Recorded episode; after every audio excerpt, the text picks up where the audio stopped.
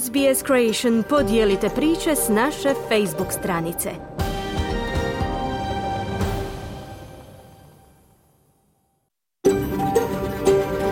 SBS, a world of difference. You're with SBS Croatian on mobile, online and on radio. Vi ste uz SBS Creation na svojim mobilnim uređajima na internetu i radio. SBS odaje priznanje tradicionalnim vlasnicima zemlje s koje danas emitiramo program na hrvatskom jeziku. Ovim izražavamo poštovanje prema narodu Vurunđer i Vojvurung, pripadnicima nacije Kulin i njihovim bivšim i sadašnjim starješinama. Također, odajemo priznanje tradicionalnim vlasnicima zemlje iz svih aboriđinskih naroda i naroda s otoka u Toresovom tjesnacu, na čijoj zemlji slušate naš program. Dobar dan i dobrodošli u program Radija SBS na hrvatskom jeziku svima koji nas slušaju uživo u petak 8. prosinca. Pozdravljamo i one koji će ovaj program slušati u repriznom terminu u subotu 9. prosinca u 14 sati. Ja sam Mirna Primorac i vodit ću vas sljedećih sat vremena kroz osvrt na najvažnija zbivanja ovog tjedna u Australiji, Hrvatskoj i svijetu. Iz Hrvatske nam se i ovog petka s pregledom tjedna javlja Klara Kovačić. Ona kao temu tjedna izdvaja prosvjed svinjogojaca koji je sada okončan, što znači da više nema blokada cesta. Ovog tjedna održan je prvi dio istrage o osudi šestorice Hrvata za planiranje terorističkih napada iz 1981. godine. Mi vam donosimo osvrt jednog od najboljih poznavatlaca cijelog slučaja, novinara Hamiša McDonalda. Pomoć odvjetnicima Hrvata ponudila je i vlada u Zagrebu, a o tome, između ostalog, u našem programu govori ministar vanjskih poslova Gordan Grlić Radman koji je ovaj tjedan boravio u posjetu Australiji. Na početku, evo vijesti koje su obilježile tjedan u Australiji svijetu. Slušajte nas!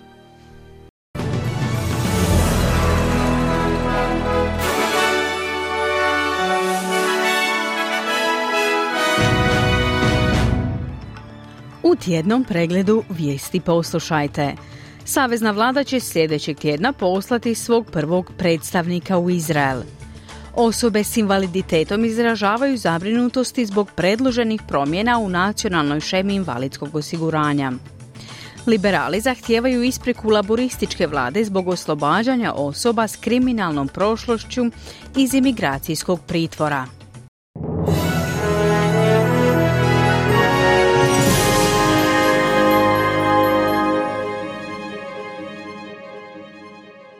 Slušate tjedni pregled vijesti izbivanja radija SBS na hrvatskom jeziku. Ja sam Mirna Primorac. Zagovornici osoba s invaliditetom izražavaju zabrinuto zbog nekih predloženih promjena u nacionalnoj šemi invalidskog osiguranja. Ministar za NDIS Bill Shorten priopćio je u četvrtak na objavi rezultata revizije da je savezna vlada odlučna riješiti sistemske probleme unutar šeme. Neovisno izvješće koje je naručila vlada analiziralo je trenutnu učinkovitost programa, čiji su troškovi neodrživo rasli za 14% godišnje. U zaključku revizije se preporučuje ukidanje automatskog pristupa šemi na temelju dijagnoze poput autizma, te se umjesto toga zagovara pristup temeljen na razini invalidnosti korisnika. No izvršna direktorica organizacije Autism Awareness Australia Nicole Rogerson izjavila je sljedeće. But what we do know is the government had determined that there are too many children in the scheme and that for some of those children they would be better supported outside the NDIS. Ono što znamo jest da je vlada odlučila da ima previše djece u ovoj šemi i da bi za neku od te djece bila bolja potpora izvan NDIS-a, te će stoga taj trošak prebaciti na države. No u ovom trenu jednostavno ne znamo jesu li države spremne preuzeti tu odgovornost i nositi se s tim, kazala je Rogerson. U izraelskom zračnom napadu na grad Khan Yunis u pojasu Gaze navodno je smrtno stradalo nekoliko ljudi. Točan broj žrtava još nije potvrđen kao ni broj ozlijeđenih u udaru koji je pogodio stambeni blok. No svjedoci poput Šadija Abu Samre tvrde da se strahuje kako su deseci ljudi zatrpani ispod ruševina. Ljudi su doručkovali, sjedili sigurno, pekli kruh ili punili boce s vodom. Nema sigurnosti, nema sigurnog područja, svi projektili padaju iznad glava ljudi. Bog će suditi svakome tko šuti, apsolutno svakome tko šuti. Više od 70 osoba zarobljeno ispod nas, a ne možemo ih izvući. Ljudi, molimo vas za sučut. Više od 70 osoba je zarobljeno.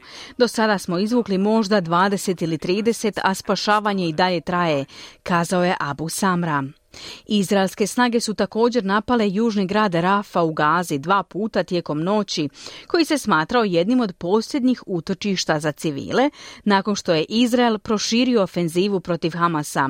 Izrael optužuje Hamas da se skriva u civilnoj infrastrukturi poput škola i bolnica, koristeći palestince kao ljudski štit, dok Hamas te tvrdnje negira.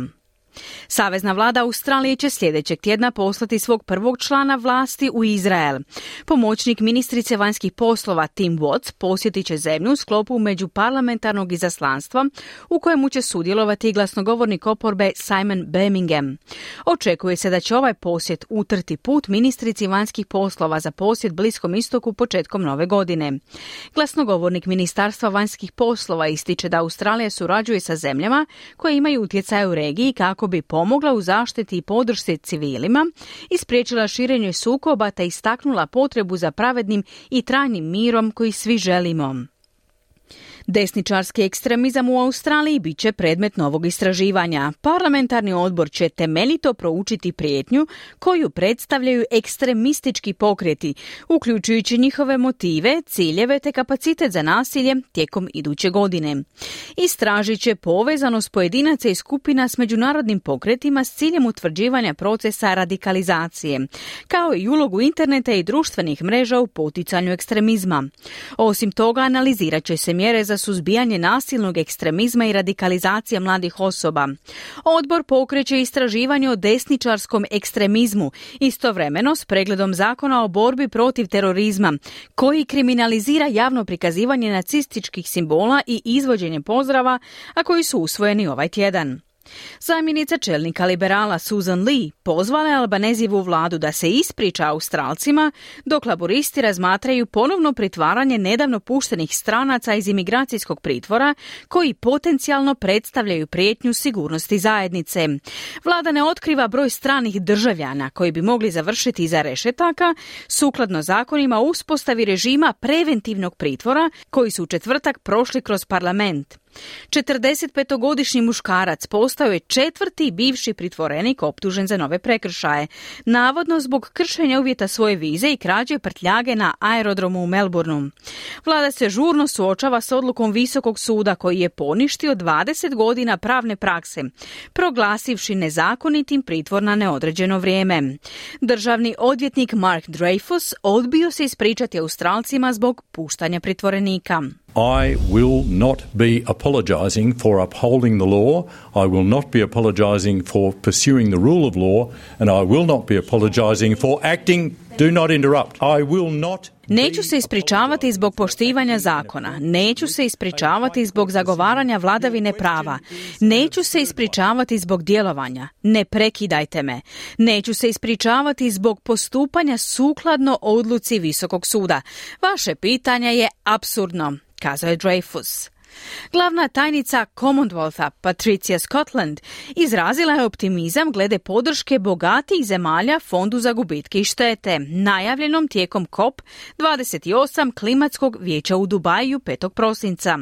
Nova inicijativa omogućit će zemljama s visokim emisijama da financijski podupru manje zemlje teško zahvaćene posljedicama klimatskih promjena s obećanih početnih 1,1 milijardu dolara u fondu, dok studije ukazuju na godišnje potrebe zemalja u razvoju koje premašuju 600 milijardi dolara. Gospođa Scotland naglasila je da rješenje mora proizaći iz zemalja koji su doprinjele stvaranju problema ističući sljedeće. bigger countries who have been the greater emitters, I mean, 80% of the greenhouse gases were created by the um, G20. Veće zemlje su bile veći emiteri. 80% stakleničkih plinova stvorile su zemlje članice organizacije G20. Dakle, znamo da oni koji su pomogli da se to stvori sada moraju pomoći da se to riješi, kazala je Scotland. Više australskih država je pod visokim oprezom zbog opasnosti od požara u oči vikenda, a najavljene su i velike vrućine. Dijelovi Južne Australije, Zapadne Australije, Novog Južnog Velsa, Queenslanda i teritorija glavnog grada predviđa da će u petak 8. prosinca imati visoke temperature i povećane rizike od razvijanja požara. Rizik je posebno izražen za Južnu Australiju gdje postoji mogućnost nestanka električne energije jer je oprema postavljena da se isključi radi smanjenja rizika od izbijanja požara. Stanovnici su pozvani da razviju plan preživljavanja i razumiju što poduzeti u slučaju izvanredne situacije. I iz sporta izdvajamo. Hrvatska ženska rukometna reprezentacija pobjedila je reprezentaciju Crne Gore rezultatom 26 na prema 25 u prvoj utakmici druge faze grupnog dijela natjecanja na svjetskom prvenstvu, kojemu su domaćini Danska, Norveška i Švedska. Ako ne dođe do promjene termina i satnice, Hrvatska bi u drugoj utakmici drugog kruga natjecanja trebala 9. prosinca od 18 sati igrati protiv reprezentacije Kameruna. Nastup u skupini zaključit će dvobojem protiv Mađarske, koji je na rasporedu 11. prosinca u 18 sati. Slušali ste tjedni pregled vijesti izbivanja radija SBS na hrvatskom jeziku. Za više vijesti posjetite internetsku stranicu SBS News.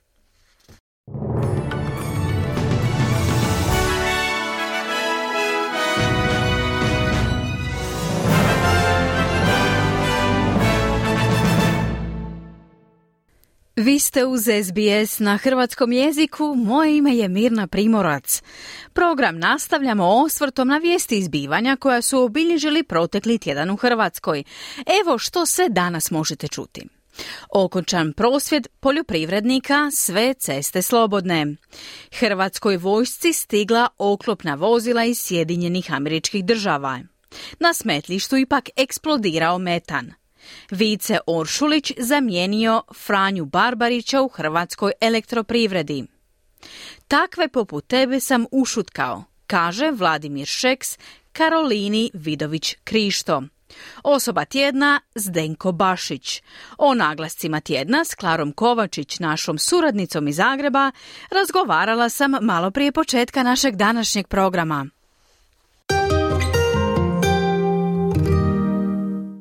Dobro jutro, Klara. Dobro jutro. Tema tjedna je prosvjed svinjogojaca. Da li je okončan? Ne samo da je okončan, već su raspušteni i svi prosvjedni punktovi. Seljaci zadovoljni jer je ministrica Marija Vučković potpisala prihvaćanje 11 od ukupno 12 njihovih zahtjeva. Klanje svinja u vlastitom dvorištu i promet mesom znači se 14. prosinca izvješćem Komisije za borbu protiv afričke svinske kuge. Svinjokoje, a to je taj 12. zahtjev, počinju dakle 15. prosinca. Ovo je uspjeh, ne i pobjeda, kažu celjaci. Borba za poljoprivredu i seljaka tek je počela.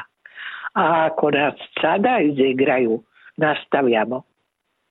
Dan prije je i premijer ublažio retoriku, sada i vođa prosvjeda. I predizborno vrijeme čini svoje. A riječka luka prima američka vojna vozila kupljena su od američke vojske, nisu nova. Stiglo je tek prvih 22 od 89 oklopnih vozila pješaštva tipa Bradley. Vozila će se obnavljati u našem Đuri Đakoviću u Slavonskom brodu. Remont svih kupljenih vozila trajat će do 2026. a za cijelu pošiljku Hrvatska je potrošila 145 milijuna dolara. Svako je vozilo teško 27 tona, brzina mu je 56 km na sat, uz tročlanu posadu prima i šest vojnika opremljenih topom s izbacivanjem 200 metaka u minuti. Proces obnove i remont uz naše stručnjake pomaže i nacionalna garda Minnesota s kojom već imamo suradničke odnose. Klara, što se zna o odlagalištu smeća u Jakuševcu? To da je ipak došlo do eksplozije metana zbog odlaganja mješovitog i bio otpada. Pokazala je istraga što je premijer popratio mirnijom retorikom. Odgovoran je Zagreb, ali podupiremo rješenja i dajemo doprinos. Premijer je predložio i novog direktora HEPA, zar ne? Vice Oršulić, privremena je zamjena Franji Barbariću, jer se nakon šest mjeseci raspisuje novi natječaj za četverogodišnje trajno rješenje. Vice Oršulić je član uprave kao i Franjo Barbarić, pa oporba pita je li to u redu s obzirom na odgovornost u aferi plin za cent. Odgovornost još nije ni utvrđena. Barbarić je smijenjen zbog nezakonite gradnje kuće na Hvaru. Ostaje u HEP-u i svi su izgledi da će postati savjetnik uprave HEP-a, piše jutarnji list. Ništa se nije dogodilo, osim što je jedan HDZ-ovac zamijenjen drugim, kaže oporba u Saboru. U Saboru je izbio sukob Šeks Vidović Krišto. Zašto? Katarina Vidović Krišto, saborska zastupnica stranke Odlučnost i pravednost, Dorhu i policiji podnijela je kaznenu prijavu protiv Vladimira Šeksa jer ju je, kaže, vrijeđao. On pak kaže da ona laže. Imao sam mnogo takvih prijava i takve poput tebe sam ušutkao. Saborska zastupnica ustraje u kaznenoj prijavi uz čuđenje što su takvi ljudi, ljudi kao Šeks, savjetnici predsjednika države. Mi smo već navikli na narativ između premijera i predsjednika države posve neuobičajen u političkom životu. Ovo je, čini se, dokaz kako to utječe i na niže razine političkog života. Bilo bi sjajno da sve završi zajedničkom kavom u restoranu gdje se to i dogodilo, nikako na sudu, iako u to sumnjamo. Tjedan za nama prolazi u znaku nogometa.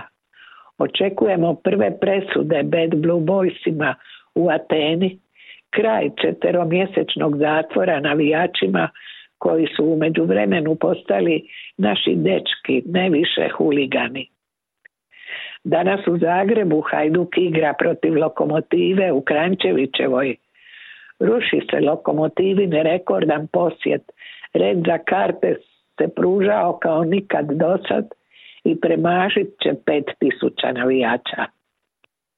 O navijačima i tekako brine i vlada, jer je jučer okončala 26 godina star spor s crkvom. Vlada, grad i biskupija, koja je vlasnik zemljišta Dinamovog stadiona u Maksimiru, dogovorili su zamjenu tog zemljišta za deset crkvenih gradilišta. Jedan stadion, deset crkava. Spor okončan. Dinamo i nogometni savez zadovoljni. Vjernici također. Klara, zašto je Zdenko Bašić osoba tjedna? Jer je prvi put ispričao priču o Istri, o njezinim mitološkim bićima koja žive u njezinim kaštelima, a prenose ih tek usmenom predajom bake unucima. O vilama, štrigama i štrigunima, divovima, vukodlacima, krsnicima, o orku, mori, duhovini, macmolićima i švaržićima U knjizi Čarobna Istra, skrivene tajne Istarci i gradina, saznajete što nikad niste znali. Zdenko Bašić slikom i tekstom opisuje zapravo stanovnike 11 istarskih kaštela koja se obnavljaju uz osnivanje kuće kaštela u Momjanu, prezentacijski centar svih kaštela Istre. Enciklopedija mitskih stvorenja drugačijih od ostatka Hrvatske nije komercijalna i dijelit će se na promocijama vezanim za Istru i istarske kaštele. Puno su sagradile vile cučke. Letjele bi na vjetru i nosile pune skute kamenja. Brioni su nastali kad im je iz vilinskih haljina kamenje padalo u more. Za Pazin i Motovun vežu se divovi, za planinska područja Učke i Čičarije Svaržići. Slavenski mitovi, narodne predaje, legende slavenskih tradicija. Tražio sam dijete u sebi koje se oduševi kada hoda među kamenim zidinama koje još u sebi skrivaju tajne, kaže Zdenko Bašić. Nabasao je i na neka skoro izgubljena mitološka bića. Na Švaržića, o kojem su pastiri sučke prepričavali priče. Našao ga je u originalnom zapisu s početka prošlog stoljeća. 11 istarskih kaštela i isto toliko istarskih predaja ih od zaborava pred božićno vrijeme čine bajkovitim. Zenko Bašić pomaže spoznaji da nije sve u bogatom stolu, već i u priči, u zagrljaju, u mašti. Čestitamo. Klara, hvala i lijep pozdrav. Hvala vama. Čuli ste osvrt na tjedan u Hrvatskoj. U drugom dijelu programa poslušajte što je početkom tjedna rečeno u sudskoj istrazi osuđujuće presude protiv takozvane Hrvatske šestorice u Sidneju, te razgovor s hrvatskim ministrom vanjskih poslova Gordanom Grlićem Radmanom. Ostanite uz program radija SBS na hrvatskom jeziku. Slušate SBS na hrvatskom jeziku, ja sam Mirna Primorac. Završen je prvi dio istrage o osuđujućoj presudi iz 1981. godine šestorici Hrvata za planiranje terorističkih napada u Sidneju. Svjedočili su Vjekoslav Brajković, jedan od osuđenika, te Josip Stipić, koji je bio uhićen u isto vrijeme, ali je sud oborio optužnicu zbog netočnih tvrdnji policije o tome što su pronašli u pretresu njegove sobe. I Brajković i Stipić su u pisanim izjavama odbacili krivnju, a tijekom svjedočenja su odgovarali na pitanja o policijskom pretresu, dokazima i ispitivanjima. Novinar Hamish McDonald, koji se ovim slučajem bavi gotovo 20 godina, u razgovoru s Marijanom Buljan komentira prvi dio istrage koji se održao u ponedjeljak i utorak na Vrhovnom sudu Novog Južnog Velsa. Hamish McDonald, ugledni istraživački novinar čija je knjiga o suđenju Hrvatskoj šestorici navedena kao jedan od razloga ili novi dokaza koji su doveli do revizije presude, pratio je prva dva dana procesa. Well, I'm just incredibly pleased that it has finally started. I've been involved in looking at this case for about, um, jako sam zadovoljan što je napokon počelo. Uključen sam u praćenje ovog slučaja već otprilike 16 godina.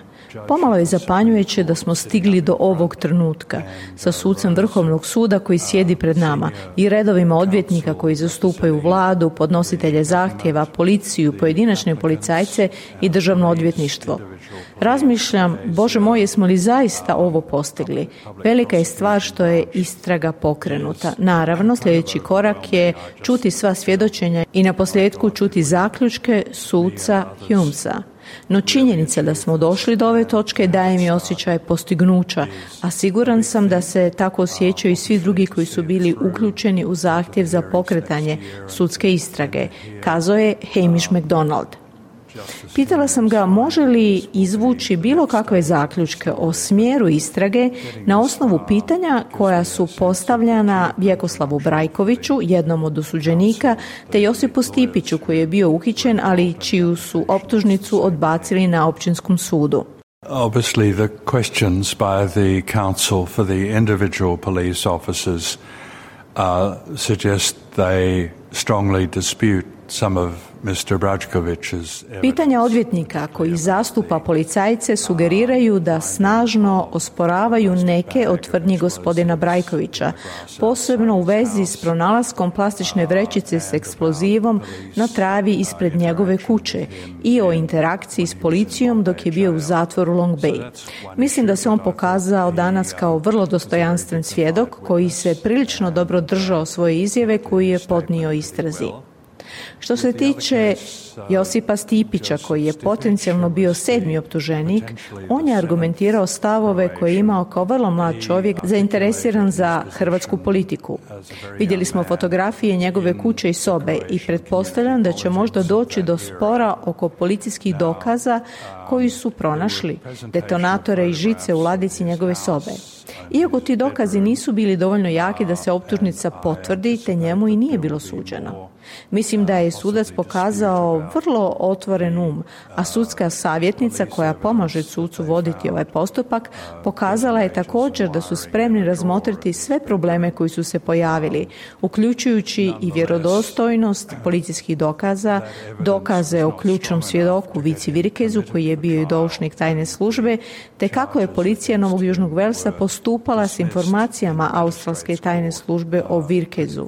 To će sve doći na red u drugom bloku saslušanja iduće godine. The judge also said it was beyond dispute that there was very a lot of very bad practices among the police in that era, including Sudac je također rekao da je neosporno policija tog vremena koristila loše metode uključujući podmetanja dokaza, izmišljanje priznanja i premlačivanje optuženika.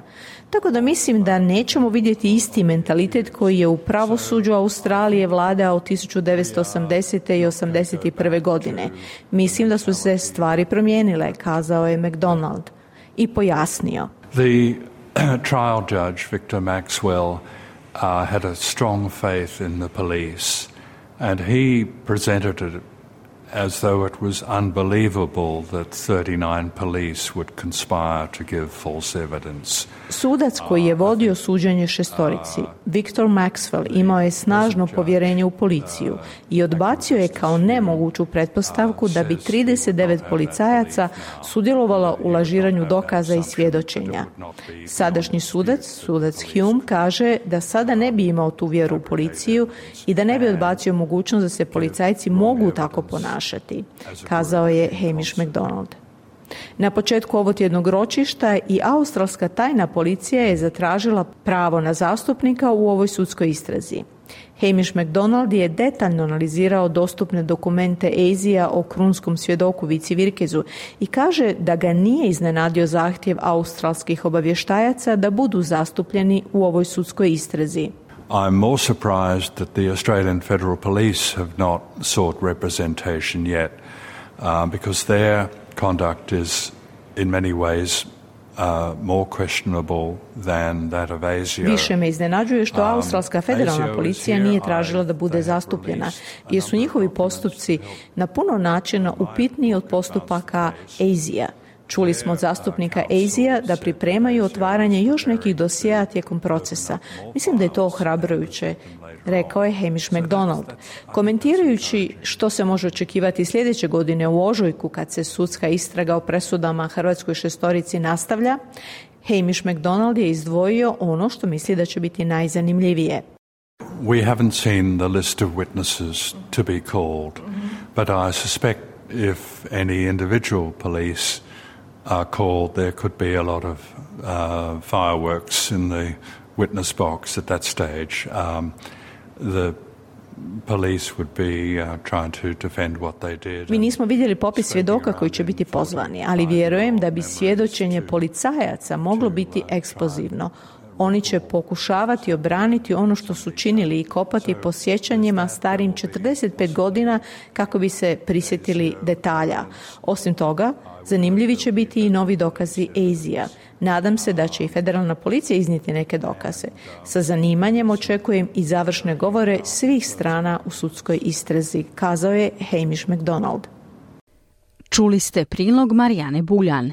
Istraga o presudi Hrvatskoj šestorici nastavlja se sljedeće godine 25. ožujka i trebala bi, prema sadašnjoj najavi, trajati tri tjedna. Pomoć odvjetnicima koji zastupaju Hrvate osuđene za terorizam ponudila je vlada u Zagrebu, a ponudu je iznio ministar vanjskih i europskih poslova Gordan Grlić Radman, koji je 1. prosinca stigao u posjet Australiji. Više detalja o tom posjetu možete čuti u razgovoru s ministrom Grlićem Radmanom. No prvo, malo glazbe. Ostanite uz program radija SBS na hrvatskom jeziku. SBS na hrvatskom jeziku ja sam Mirna Primorac. Hrvatski ministar vanjskih poslova Gordan Grlić Radman stigao je 1. prosinca u posjet Australiji. To je prvi posjet na toj razini od 2005. godine. S ministrom Grlićem Radmanom razgovarala je Marijana Buljan i na početku ga upitala da se osvrne na susrete koje je imao u Australiji. Ja sam prvi put u životu u Australiji. Prvo što sam sreo to su bili Hrvati u Pertu. To je bio moj prvi susret ovaj, sa Australijom, ali kroz Hrvate koji žive u, u Pertu.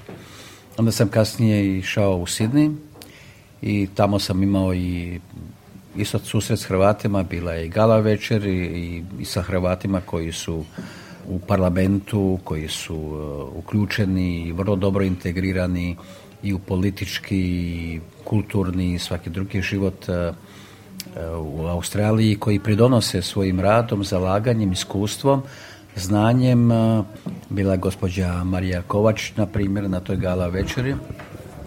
Sreo sam se bio taj dan isto sa e, Centrom hrvatskih ovih studija kako bi ih dao potporu i u svem ono što oni rade. Oni sada isto gledaju kako nakon 40 godina nastaviti svoj rad, tako da smo razmijenili i to i, to, i tu mišljenja.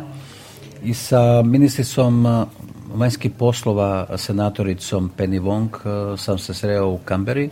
Između Australije i Hrvatske nema otvorenih političkih pitanja, samo možemo naprijediti našu gospodarsku suradnju, naglasili smo važnost otvaranja, pokretanja sporazuma o izbjegavanju dvostrukog oporezivanja, to je institucionalna podloga naravno koja će sigurno značiti puno poslovnom svijetu, biznismenima s jedne u jednoj i druge strane.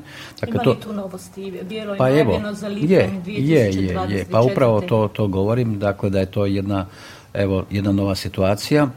Mislim, ja očekujem doista da se taj sporazum potpiše što prije E, doista sam imao jako puno ovaj, i dobrih i srdačnih razgovora na svim razinama i sa uh, uh, Davidom Harlijem koji je generalni guverner, upravitelj također i sa predsjednicom Senata, senatoricom Sue Lines, parlamentarcima iz ove laborističke i liberarne stranke, a evo, isto i sa guvernericom Južne Australije Francis Adamson sam se sreo, a jučer sam potpisao memorandum o razumijevanju s premijerom Južne Australije Peterom Malinauskasom. Vi ste e, u nastupima u Australiji više puta ponovili hrvatsku potporu Ukrajini. Mm, spominjali ste i hrvatsko sudjelovanje, organiziranje e, konferencije o de, deminiranju. Deminiranje u pravilu asociramo s krajem sukoba kada treba raščistiti eksplozivne naprave. Kakva je hrvatska vizija za okončanje sukoba u Ukrajini? Pa Hrvatska je predana upravo ovaj, deeskalaciji sukoba i mislim deeskalaciju u smislu da se poziva strana agresor, a to je Ruska federacija, da se povuče i da se sklopi e, ne bilo kakav mir, nego upravo ono kako je predložila Ukrajina, njihovu formulu, znači prekid sukoba i mir, očekujemo zapravo da ga Ukrajina sama definira. Znači, to je mir koji naravno će sa sobom sigurno posegnuti e, i za otvaranje otvaranje agende za rat, počinjenje ratne zločine jer je to, to je evo slučaj u Ukrajini gdje je puno nevinih civila usmrćeno, ubijeno, bilo je i raznih deportacija i djece. Tako to su oni oblici gdje Hrvatska može svojim iskustvom pomoći slanjem eksperta, eksperata, sudaca i to smo već, dvije osobe su već su pridružene tom jednom sudu koji bi trebao koji je u inicijaciji u nastajanju, koji bi trebao pridonijeti rasvjetljavanju svih tih oblika mučenja, zlostavljanja i ubijanja. A što se tiče razminiranja, naravno da je preduvjet obnovi e, zemlje, e, prije svega poljoprivredi, mislim, te tamo su najgore što su poljoprivredna zemljišta e, minirana, da je važno razminiranje. Tu Hrvatska jest, ima iskustvo i zato je važno uspostaviti mir kako bismo krenuli sa razminiranjem i kako bi se izbjeglo stanovništvo vratilo na, u svoje domove i kako bi prošli, počeli sa, sa obnovom. Ja sam ovdje također i posjetio ovaj, u svojim razgovorima na domovinski rat i sve ono što je Hrvatska imala i proživjela i tu i Hrvatska jest, ima to veliko iskustvo. Ja sam također i posjetio ovdje suradnike gospodina Dreyfusa, ministra, muzej, holokaust muzej i upravo i zbog činjenice da Hrvatska predsjeda IHROM, to je ovaj, međunarodna holokaust, znači asocijacija za sjećanje holokausta, um, gdje osuđujemo zapravo sva, sve oblike ksenofobije, e, širenje e, mržnje, e, rasizma, netolerancije i tako dalje. To su zapravo sve one, ona važna područja gdje Hrvatska kao odgovorna zemlja, članica Europske unije, članica NATO-a pridonosi stabilnosti i miru unutar Europske unije, ali naravno i u neposrednom susjedstvu, jer neposredno susjed je volatilno, ono je nestabilno i podloženo utjecaju, malignom utjecaju trećih zemalja i zato Hrvatska se snažno zalaže za ulazak i ovih zemalja u, u Europskoj uniji, ali naravno prije svega nakon što se ispune svi oni uvjeti koji se trebaju ispuniti, ali trebamo ohrabriti te zemlje, zemlje koje imaju tu europsku perspektivu. Prije svega Bosnu i Hercegovinu. U Bosni i Hercegovini je hrvatski narod konstitutivni narod. Mi želimo promjenu izbornog zakona koji bi eliminirao sve one oblike diskriminacije za vrijeme izbornog procesa koji bi osigurao zastupanje, znači njegov politički legitimitet u svim razinama vlasti, a naravno i u članu predsjedništva gdje sada Hrvati nemaju svoga predstavnika. Kako u sklopu toga ohrabrivanja susjeda da uđu u Europsku uniju radi stabilnosti, mira, prosperiteta u regiji vidite razvoj trenutnih odnosa sa Srbijom? Protjeruju se diplomati? U Srbiji će uskoro biti za desetak dana izbori, pa je to tako u okviru te kampanje, a međutim to je to, to, ne, to neće e, koristiti, mislim zapravo više će štetiti samoj Srbiji, jer Srbija protjeruje jednog diplomata jedne zemlje članice Europske unije koja nema nikakvog interesa za to što se optužuje taj diplomat. On je apsolutno radio svoj posao kao što rade i svi drugi. Samo je tu Srbija nažalost pokazala, mislim da e, da još pati od tog demokratskog deficita i da tu je fokusirana zapravo na unutar političko stanje ovaj, e, e, Srbije. Kada govorimo ovdje, evo, to je jedna dodatna asocijacija koja me zapravo vraća u, još u, u, bivšu državu, onda se onda, onda bi podsjetio na ovu takozvanu e, hrvatsku šestorku koja je upravo još iza bivše države koja je bila optužena za navodno navodni terorizam i tako dalje. Međutim, kasnijim nekakvim istragama oni jesu oslužili polovicu kazne, ali kasnijim nekakvim e, istragama e, su navodno da dokazanost umješanost tajne policije jugoslavenske, to je poznata UDBA, ono što je Hrvatska ponudila ovdje odvjetnicima i to ih šestorki, sad ih je nažalost jedan je umro, sad ih je pet, pravnu pomoć, ekspertizu, arhive, sve ono što, što zapravo bude trebalo, tu, tu hrvatska vlada može pomoći kako bi se naravno dokazala njihova nevinost u obnavljanju tog jednog procesa. Ono što oni žele tu najviše dokazati, žele naravno prije svega dokazati vlastitu nevinost, ali isto tako da se makne stigma sa Hrvata kao naroda koji je teroristički narod. To, S velikom pozornošću je dočekana ta vaša izjava u Hrvatskoj zajednici i prve reakcije postavlja se pitanje ima li Hrvatska dostup arhivima udbe ili bilo kakvim papirima koji bi stvarno mogli otkriti više detalja o radu Jugoslavenske tajne službe? Pa mi naravno nemamo puno toga jer je sve zapravo u, i to jest problem mislim u odnosima i sa Srbijom pitanje e, sukcesije, dakle određenih, e, recimo iduće godine će biti 20 godina kako je potpisan taj sporazum o sukcesiji. Kada je u pitanju arhivska građa, to još nismo uspjeli dobiti od Srbije, ali to nije samo arhivska građa za zapravo to jedno razdoblje, nego i za puno onoga, sva druga razdoblja otkad je Hrvatska bila dio uh, te državne zajednice, jer sve je zapravo išlo u taj centar uh, i mi, mi potražujemo naravno mi smo jako zainteresirani i želimo ovaj, ući u te arhive jer uh, po tim arhivima žele raditi znanstvenici, povjesničari i rasvijetliti zapravo sve one tamne strane koje zapravo mi još uvijek koje se drže ovaj, da nisu dovoljno ovaj, otkrivene, da se o tome još dovoljno ne zna. Mislim da je to u najvećem interesu javnosti, naravno i svima onima koji se bave proučavanjem arhiva.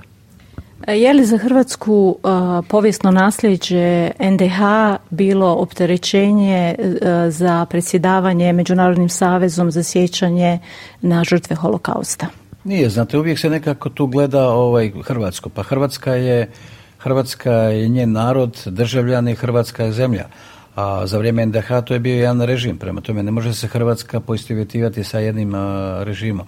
A s druge strane, Hrvatska je, ima svoju povijest, ima svoju briljantnu povijest i, i mi danas kao članica Europske unije, kao članica NATO-a, trebamo promatrati budućnost naše zemlje kroz e, vrijednosti koje nas afirmiraju kao ljude, kao Hrvate, kao građane, kao Hrvatsku. Prema tome, sve ono što ide nama u prilog, sve ono što recimo e, što pogoduje reputaciji boljoj Hrvatskoj, pa sa tim se naravno vrijednostima ponosimo. Značajan broj udruga Hrvata u Australiji veliča NDH, vojne i političke vođe tog režima. Može li to utjecati i kako na ugled Hrvatske? Pa to što veličaju, mislim, to je, dakle, nije, to nije, to je, to nije moderna Hrvatska, mislim, tako da svatko može veličati što god hoće, ali mislim, naravno u dopuštenim granicama koje ovdje mi se ne miješamo, niti se želimo miješati u institucije i, i poredak ustavni e, Australije. Što će netko imati u svojoj osobi, to nas ne interesira. Ali nas interesira moderna Hrvatska, e, budućnost naše zemlje u međunarodnoj zajednici, sve ona postignuća koja smo naravno ostvarili, koja su još pred nama. Mi imamo jako puno posla, ne bavi se poviješću. I naravno ove odnose koje ste vi spominjali isto tako regulirati sa susjedima, to, to je nama bitno jer mi imamo prije svega uh, u vidu znači boljitak generacija koje dolaze, naša djeca koja su neopterećena povješću, koja su, uh, koja prije svega gledaju sve ono pozitivno što nas kao narod uh, kroz što se poštujemo kao narod i ono sve one vrijednosti uključivosti, tolerancije, dakle Hrvati su E, narod koji je itekako poštovan u svijetu i Hrvatska kao zemlja koja je stvarala u ovih 30 godina ono što rijetko tko može ostvariti. Na, to, na tome nam svi čestitaju. Prema tome, Ako je to jedna dobitna kombinacija, onda čemu se vraćati u nekakve povijesne teme koje su bile opterećujuće, koje opterećuju i dalje. Mislim, trebamo njegovati ono što svi priznaju, ono čime se svi ponose, ono sve što je dobro, to je ono, mislim, ovaj, bitno za Hrvatsku. Hvala vam najljepša. Hvala vama. Čuli ste razgovor Marijane Buljan sa Gordanom Grlićem Radmanom, hrvatskim ministrom vanjskih i europskih poslova koji je snimljen u sredu u Melbourneu. Širu verziju razgovora u kojoj ministar odgovara i na pitanje o sukobu Izraela i Hamasa možete poslušati na našoj internetskoj stranici ili na platformama na kojima inače preuzimate naše podcaste. Mi smo SBS Creation – SBS Croatian. Podijelite sadržaje s naše Facebook stranice. Došli smo do kraja našeg pregleda tjedna. Emisiju je uredila Marijana Buljana, ja sam Mirna Primorac. A evo i kratke najave za sljedeći tjedan. National second tier will provide uh, more opportunities for young players and professional uh, full-time uh, contracts and training opportunities for for players. You know, up until now, professional positions have been limited. Čuli ste isječak razgovora s Markom Ivančićem, predsjednikom nogometnog kluba Sydney United 58, koji će biti među osnivačkim klubovima druge nacionalne lige. Razgovor s Ivančićem objavit ćemo sljedeći tjedan. Možete nas slušati uživo u ponedjeljak, utorak, četvrtak i petak od 11 do 12 sati. A subotom u 14 sati donosimo vam reprizu programa od petka. Želim vam ugodan vikend i do slušanja. Želite čuti još ovakvih tema? Slušajte nas na Apple Podcast, Google Podcast, Spotify ili gdje god vi nalazite podcaste.